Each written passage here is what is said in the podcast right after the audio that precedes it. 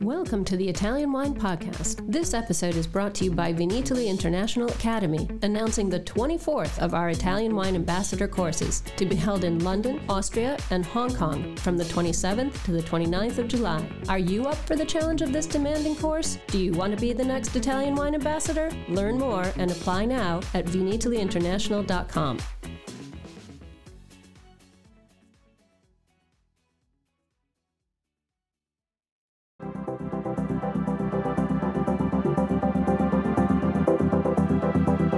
Thanks for tuning in to Get U.S. Market Ready with Italian Wine People on the Italian Wine Podcast.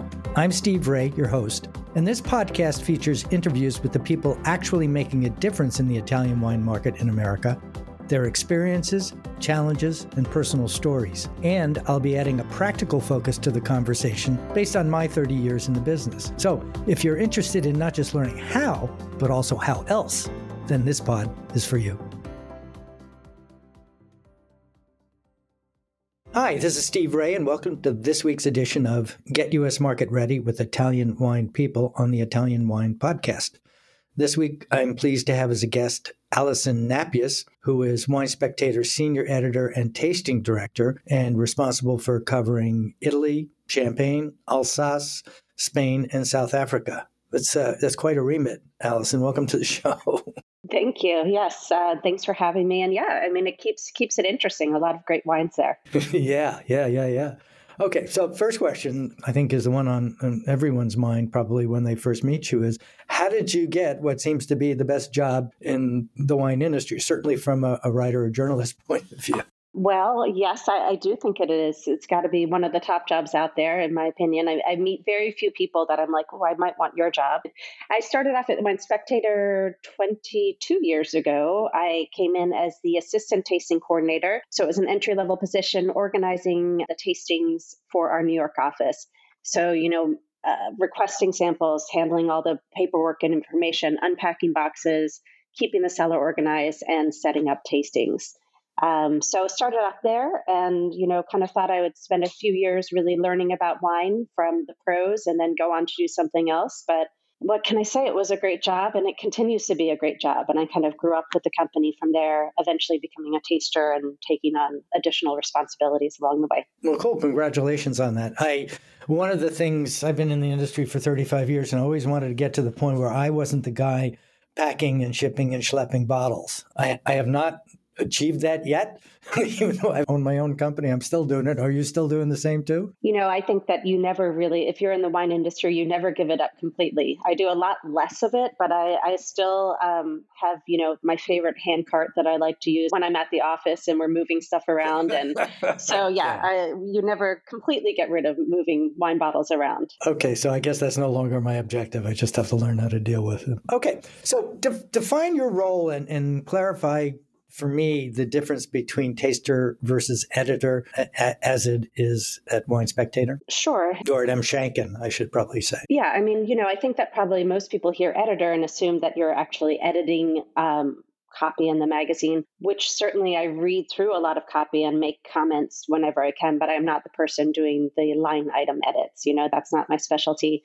So I think an editor at Wine Spectator is really contributing um, ideas and content to the magazine overall and to the curation of the magazine. And then as a taster, and uh, you know, taste well as a taster, obviously you're tasting these wines, you're covering them for the magazine, which means reviewing any number of hundreds of wines, for example, Champagne or Italy every year, writing articles regularly, kind of annual summaries, covering any news that comes up, and just really trying to stay on top of what's going on in the region.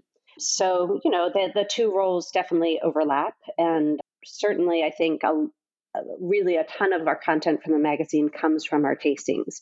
You know, with blind tastings, there's always a lot of surprises. Um, you take that bag off, and it's like, wow, this is interesting. And then you go to see, like, what has the winery done that all of a sudden this wine has had this change in style or you know is really showing so well in the last couple of vintages and you find a story there sometimes cool okay another kind of uh, I'll just state the question straightforward. What's it like working for Marvin Shanken? Uh, Wine Spectator's publication of M. Shanken Publications. Marvin's a legend in the industry. What's it like? Well, working for Marvin, I would say it's tough. You know, he is a tough boss and um, demanding and wants the best of everybody all the time. And and honestly, that's what you you should have as a boss. But I've been amazed over the years at kind of his ability to pinpoint something and say this is going to be a big success and it's whether it's an idea or something you know an idea for a story something new we're doing at the magazine and and it is and so he's a great sounding board in terms of curating content for the magazine and I think has a, a strange finger on the pulse of the wine industry and, and, maybe what we sometimes don't even know that we want yet. So, um, you know, very interesting guy to work for, I would say. Yes. Visionary. Okay. Yeah, great. So, this may be a presumptuous question, but I'm going to ask it anyway because I get asked this all the time as not just a, a, marketing consultant, but also having owned an advertising agency and spending money on advertising. What's the difference between the commercial side and editorial, and do advertising dollars influence coverage in the magazine? There it is. It's really church and state. You know, I see and, and know who are advertisers in the magazine, but do I know how much money they're spending? No. Is there is there influence for me to write about them no it, you know again it really comes back to our blind tastings and that's who we're going to highlight the people who are really showing well in those tastings. You know i guess if i uh, am aware somebody's an advertiser and you have 10 people who are all doing the same thing at the same level you know would i maybe favor them? Possibly. Maybe there's some unconscious bias there but there's certainly no um, direct directive to do so. Yeah, and there, there, there was no accusation there. It's it's a, a, function of I get asked that a lot. My answer is the same. Certainly for Wine Spectator, I can't say that for any other publication, but my experience has been there isn't. Why do you think people believe that? And it's it's continued. I mean, this is my whole career. People have said, "Ah, it's just only if you advertise, you you know, you get coverage."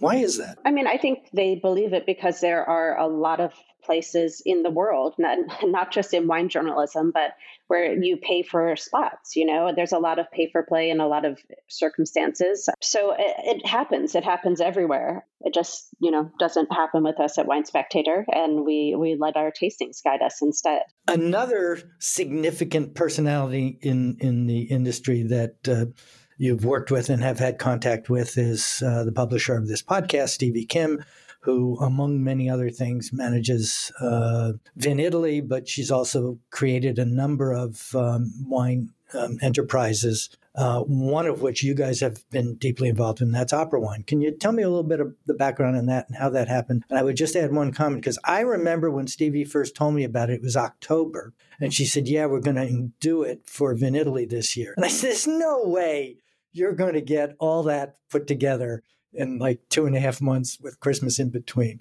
How did that happen? Well, I will tell you, um, the, the story goes that, you know, I think, I don't know if it was first Stevie or if it was first Marilisa, but anyhow, Stevie arranges for Tom Matthews to have a dinner with Marilisa Allegrini and with Stevie. And who else was there? Maybe Giovanni Mantovani. I, I forget exactly who was there, but it was at Per Se. Tom was like, I'll go for an hour, meet these people, you know, and it turned into this fascinating discussion of and that was where opera wine was born. Really? Okay cool. I didn't know that. So basically you know yeah it was this idea get the 100 best wineries kind of lean on tastings as a, a, way to identify them, but also look at historical significance and try to grow a relationship with some of Italy's top producers while highlighting them, which as you said, I think uh, for both of those, it's been hugely successful. We couldn't be more pleased with Opera Wine.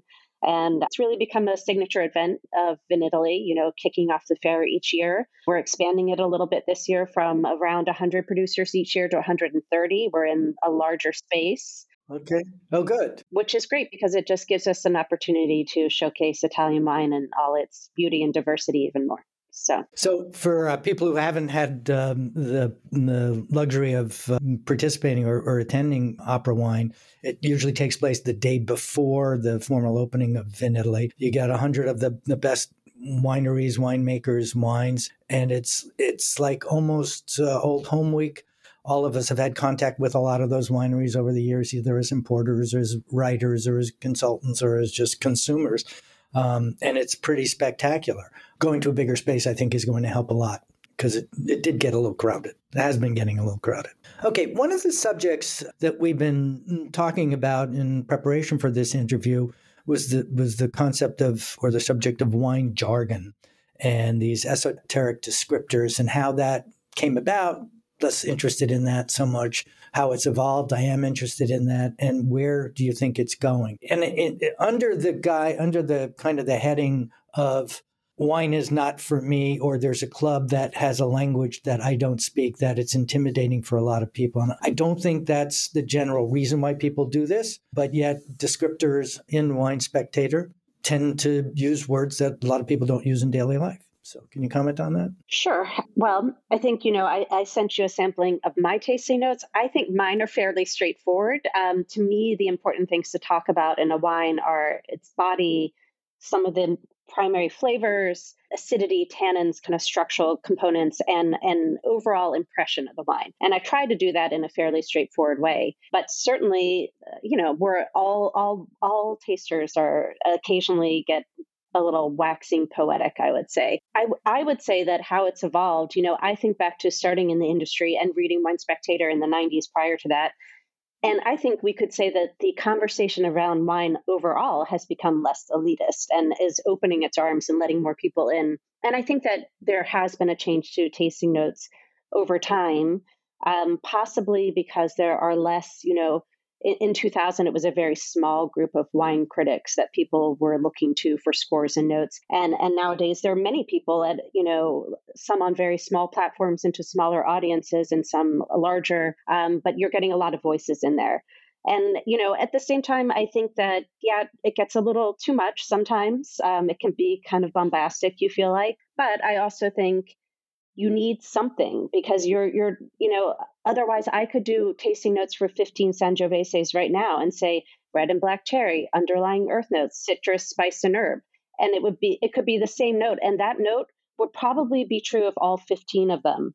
But at some point you need to differentiate them otherwise we're not giving any service to the people who are reading the tasting notes. Okay and so i think that's it. So the the, the issue in my mind is people who read Wine Spectator are, by definition, very interested in wine towards the geeky side, for lack of a better word.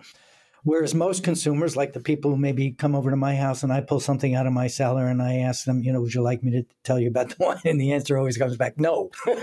we just want to drink it and this tastes good, or, you know, using something very similar. So there's this disconnect between the formal tasting notes and the challenges to the writer to be simple, specific, and different to differentiate between all those Sangioveses, and yet speak in a language that resonates with your audience. And that's, I don't think there's an answer to that. I think that's just a challenge that we, we all face in writing about wine. Yeah, I mean, I think it's a challenge. I would say the challenge is as writers of tasting notes to move it towards something that's mainstream but will still allow you to get that differentiation but I think it's also about taking even your novice wine drinker and helping to move them along. You know, and a really practical application of that is I always like people say that they don't want to go ask people in stores for recommendations. They don't know anything about wine. And I say, even if you can give them two words, I like fruity wines with um, I had one that had, you know, tasted like raspberries to me that might that's going to help the sales clerk help you find a wine that you might actually be interested in drinking again. And you know it's like a kind of an evolution. You start talking and you give those two words and the next time it's three or four words and all of a sudden you're writing your own tasting notes. So it's about developing vocabulary in both ways that um, helps us all understand it i think. Okay, in contrast to that, um, I've done some research on this over the years, and I've come to the conclusion that in, in stores, uh, people want to know two things. What does the wine taste like in words that I understand and can relate to? And second, is it going to go with dinner tonight? And my answer to the second question is always yes.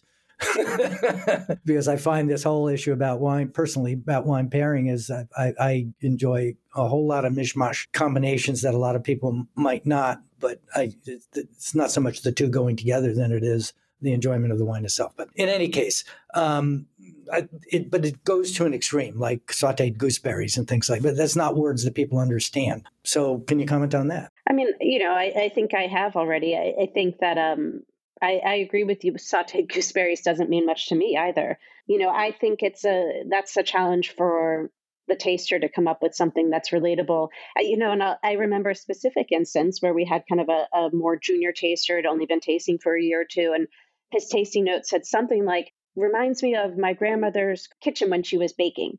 And we said, okay, well, nobody else knows what that is. And so he changed it to something warm baking spices and pastry. And it's like, okay, people can understand what that means. But yeah, you have to find uh, something that people can latch on to, even if it's you know not as uh, specific as you might want to make it yeah actually that's kind of interesting and i think when you when someone makes a personal note like that it's because they don't necessarily have the words to describe it but that captures it's a smell right it's it's something that's the interesting thing about smell we you know it's evocative yeah. It kind of defies description. Yeah. Yeah. Okay. Back to um, Wine Spectator and where the world is going in terms of communications and print media versus online media. You guys have winespectator.com and have done for 20, over 20 years, I think. I know.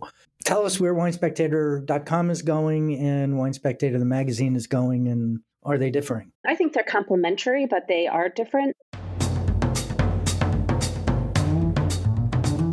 Italian Wine Podcast. If you think you love wine as much as we do, then give us a like and a follow anywhere you get your pods.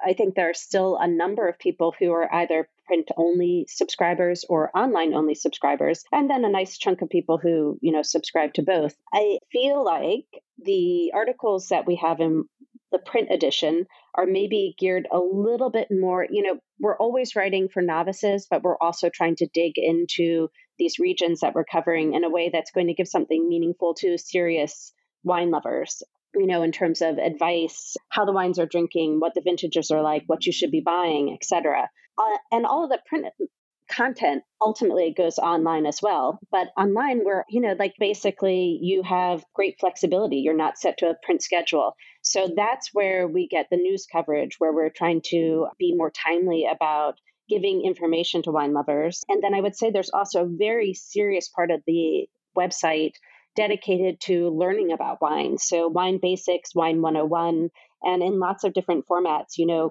fun quizzes people can take, videos, there's a whole section on grapes that break down, you know, every major and many minor grapes by what it tastes like, where it's grown, what it's labeled under, et cetera. So, you know, I think that it's the idea to me is a little bit you come to winespectator.com because there's free content there as well as paid content behind um, the subscription wall. But you come there and you can learn about wine, and you know maybe we we capture your attention, and maybe we then get you to eventually subscribe to the magazine or subscribe to the online content that you weren't able to reach before. So I think it's just, I would say that the beauty of the digital side of it is the great flexibility that we have in the ways that we can cover wine and maybe have a little bit more fun with it than we do in the print edition, which needs to be beautiful, needs to be well thought out, and and you know something that our long term subscribers are going to recognize and enjoy. Right, and I think the print thing is very much an experience thing. The size of the magazine itself, the photography that's in there, the the printing quality all contributes to a different experience in long form writing. Online, I think we're all kind of attuned to shorter stuff or you know bits and bytes and then the opportunity if there's something that interests you then you can go deeper in this resource without having to go somewhere else like a library or consult you know oxford companion or, or some of these other uh, books that a lot of people probably aren't going to have well, a follow up to that in terms of how they read Wine Spectator versus Spectator.com, how do you think these descriptions and, and the way wine is communicated affects people who are shopping in stores? You made the point that, you know, some people are hesitant to ask somebody in a store we in the industry like to say the best thing you can do is ask somebody in the store because then they can get into this conversation with you and tease out what it is that you like or are looking for, what you're tasting. And then always come, I mean, I've never been at a loss for coming up with a recommendation for something. Oh, then I think this would be perfect for you, just kind of the way we work. So, how is that changing in a world where Wine Searcher is and label recognition technology is common in Vivino and Wine Searcher and so forth? So, there's a lot more information available than there ever was before. Well, I mean, I think, you know, I have several people off the top of my head, friends of mine that I think of who the first thing they do when they see a bottle of wine that either that they're tasting and they like or they're in the store and they're considering is pull up their apps, whether it's to look up the tasting note on Wine Spectator's Wine Ratings Plus app, to use Vivino, uh, Wine Searcher, et cetera, and to find out more about it. So I think that's great. I mean, I think it's great that people are looking beyond, for example, just a score and and are looking for the information about the wine um, and and really trying to understand what they're going to be drinking.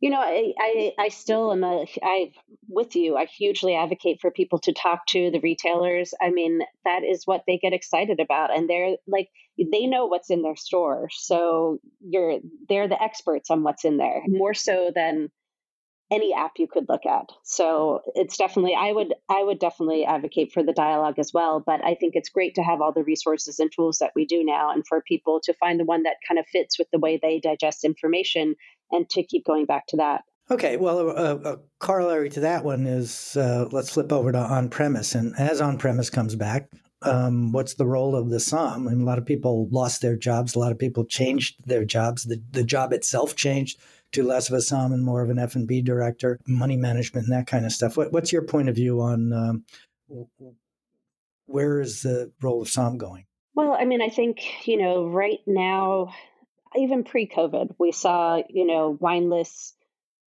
for the most part becoming more concise, um, people keeping less inventory, that sort of thing.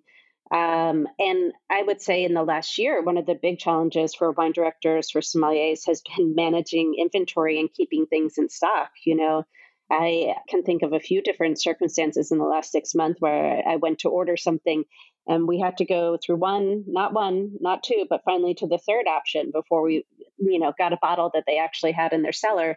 And these are restaurants that were updating their lists, obviously not daily, but regularly. Um, so there's been challenges there too, additional challenges to curating wine lists, I would say, and, and serving the guests. But I think in the long term, um, people are still going to look to the wine directors and sommeliers for advice, or else there are people who don't want the advice and they just want to order what they order. And I think that that's um, one of the great things about a, a good sommelier is that they they can kind of gauge their guests and and get a feeling for you know when they can get in there and maybe give some other options. Um, and I think it also varies from market to market. You know, I've I've talked to a lot of people in. Um, if you think about like Chicago, San Francisco, New York, these are oftentimes very sophisticated wine drinkers coming into restaurants and, and they know what they want and they're going for it. But, you know, places like Houston or uh, where I spend part of my time in Tampa, Florida, other cities that are not the main ones and they don't always get the the allocations that maybe those first wine loving cities would they have guests who are much more open to a wider variety of wine and they go in you know to a restaurant they've been to before a wine director sommelier that gave them a great recommendation say hey you gave me a great pick last time what do you have for me this time? Like this is what we're eating what do you think would be good? And and they can help them with that. So yeah. That should be their specialty to, to know what pairs with the cuisine, the, the, the meals that they're serving. So I think there will still be a place for that. Okay. Thank you for that. You had slipped one word in there that I left out of my questionnaire, but uh, it's important and it scores, but I want to talk about it from the trade perspective. What, what I find, and most of my consulting is helping brands who want to come into the US market be there for the first time. I'm going to ask a question about that in a moment. But the first question I get asked by any gatekeeper, whether it's an importer, distributor, retailer, on premise operator, some, anybody in the business is, do you have scores? And I think the reason why they ask this is because they get, you know, maybe a hundred unsolicited calls a week of saying, Hey, I've got a really great wine I want to sell you. And they're looking for a way to politely say no. And the first question is, Do you have scores? And that's an easy way to separate the wheat from the chaff. That if you don't have scores, then that presupposes a basic lack of understanding about how the US market works, not from the consumer side, just from the trade side, that, you know, I'm going to need a number because that's the way my customers shop. Can you comment on uh, the role of scores trade side? Well, I mean, you know, I've I've never worked directly with trade that way, so I, I mean, I I would generally say that it's a matter of information and it is just human nature to take information and to use it to you know decision tree out and as you said it's like okay if there's not scores that's a starting point for and you know if you have 100 calls a week you you have to find something. So i think it's unfortunate that that means there's probably some wineries that don't get the um, attention that they might deserve. But at the same time i can also see that if you know you're looking as as a person who's very busy and wants to find something good for your list but it's it's nice to have somebody who's already done a little bit of you know some of that work for you because you you don't have the time to sit down and taste a hundred different wineries five wines each you know but there are critics who that's what their job is so it's a balancing act, I would say. I, I, would also add the comment that scores are really a proxy for what should be talked about, which is the story. So, you know, to the trade, what they're interested in is, you know, what's the price, what's the margin, how is this going to help me grow my business? They're less interested when deciding which wines to take in. They're less interested in the story itself because it's not relevant at that point of the conversation. It will become so. But once they've made the decision to bring it in, how are we going to market and how are we going to sell it? And I think you know, one of my concerns is that scores, it's a proxy, but it also kind of dumbs down everything and is not a good proxy for a description of, of the wine. My point of view. Okay, so flipping that around, what advice do you have for wineries? say Italian wineries who are wanting to come to the U.S. market with either you know the next uh, Sbibo or the next uh, Sangiovese or you know something that's new or something that's old that's in a competitive category. Do you get asked that question? How, how, by wineries? How can I come to the U.S. market? Yeah, I mean absolutely. And in fact, I remember my very first Vinitaly. I think this was 2012. Um, I was on a panel, and and actually someone took that question and said, "Well, should we be making our wine for the American palate?" And I said, no, absolutely not. You know, the beauty of Italian wine is that it's so distinctive and, and has um, so many unique examples. But so, I mean, I think the thing that you know, if you live in Italy, although actually, like, you know, when you're in Tuscany, you open up most wine lists and it's all Tuscan wines, although it's getting better and you sometimes see other examples. But when you live in Italy, you you understand wine in a way that most Americans don't. Um, you know, wine is part of the culture. And so as an Italian winery, I would say the first thing to remember is that you are an educator and you're not an educator just about your own winery you are educating and being an ambassador for your grape variety, for your your appellation, for your region, for the country overall. Um, and you know, the example that I always give is that when Robert Mondavi really got going, he was talking about Robert Mondavi Winery, but he was more talking about Napa Valley and talking about California. And he was an ambassador going out there in the world and educating people about the wines of his region.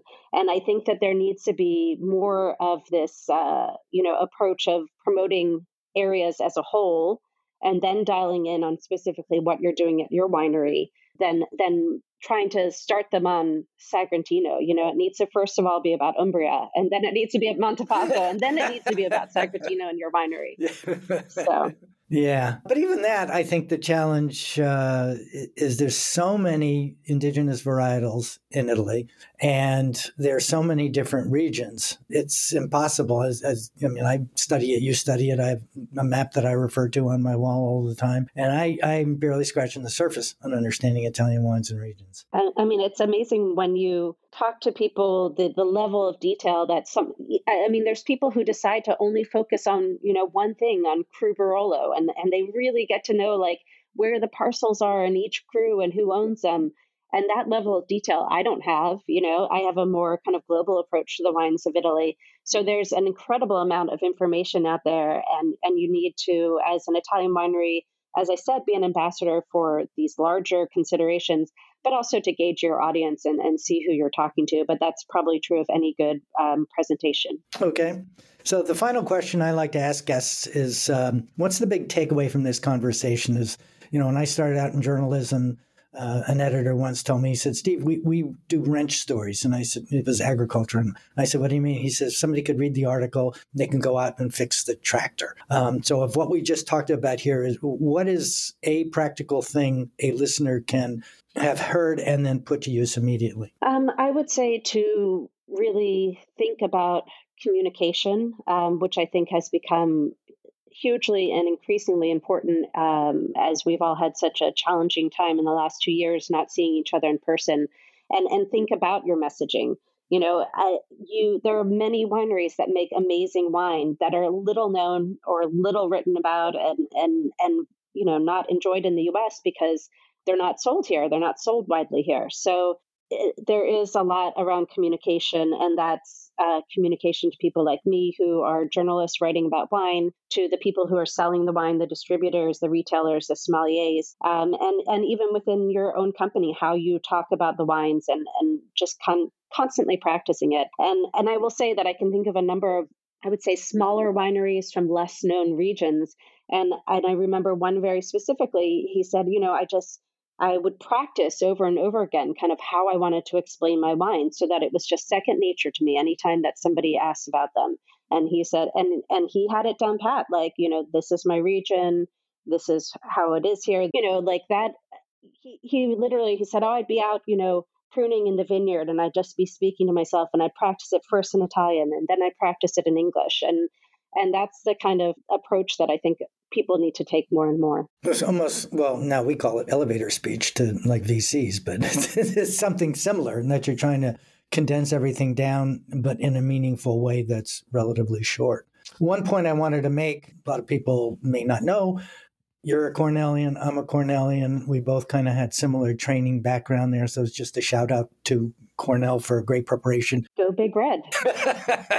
if people want to reach out to you, uh, what what is the best way to contact you? Well, I, I, mean, I would say that an easy way to reach out to me is through Instagram. You can direct message me. My Instagram handle is at Napjus Wine, N A P J U S W I N E we also, if you're interested in submitting samples to Wine Spectator, we have a team of tasting coordinators who do eh, like are constantly in you know in contact and talking to people. So there's an email address for that. It's nytastings at mshanken.com so n-y-t-a-s-t-i-n-g at mshanken.com um, so you could just email with expressing your interest, and then we give you more information about how we handle our tastings and what you need to do to submit samples. Okay, so a question I had I've always understood that uh, you guys only review wines that actually already are for sale in the US as opposed to those that are not. That's true. Um, it is very, very rare for us to agree to taste something that is not available in the US. And I would say it's almost always in the situation where maybe it's a producer we're already covering some of their wines. And for purposes of a story or something, we might uh, cover a wine that is not always here in the US. But yeah, I mean, unfortunately, I would love to do more exploring um, and and and have that opportunity, but we we really the world of wine is just huge and it's expanding all the time. So we have to um, you know really focus our our coverage and as you said, like you have to cut things off somewhere, and a starting point for us is the wines are available in the U.S. Cool. Okay. Um, my guest this week is Alison Napjus. She's the uh, senior editor and tasting director at Wine Spectator, covering Italy. Obviously, is a subject of interest here, but uh, also Champagne, Alsace, Spain, and South Africa. Thank you for being a guest, Alison. It's been an enjoyable conversation and enlightening.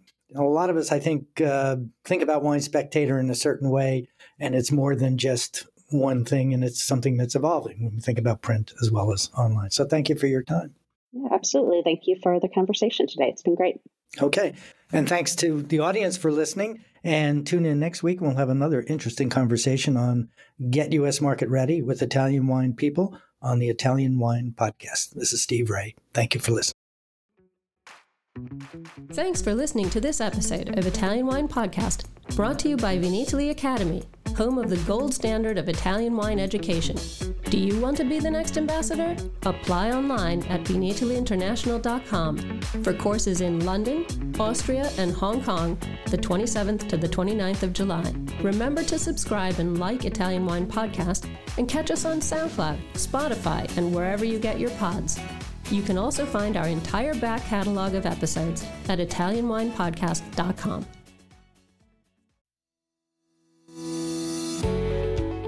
guys. I'm Joy Livingston, and I am the producer of the Italian Wine Podcast. Thank you for listening. We are the only wine podcast that has been doing a daily show since the pandemic began. This is a labor of love, and we are committed to bringing you free content every day. Of course, this takes time and effort, not to mention the cost of equipment, production, and editing. We would be grateful for your donations, suggestions, requests, and ideas. For more information on how to get in touch, go to ItalianWinePodcast.com.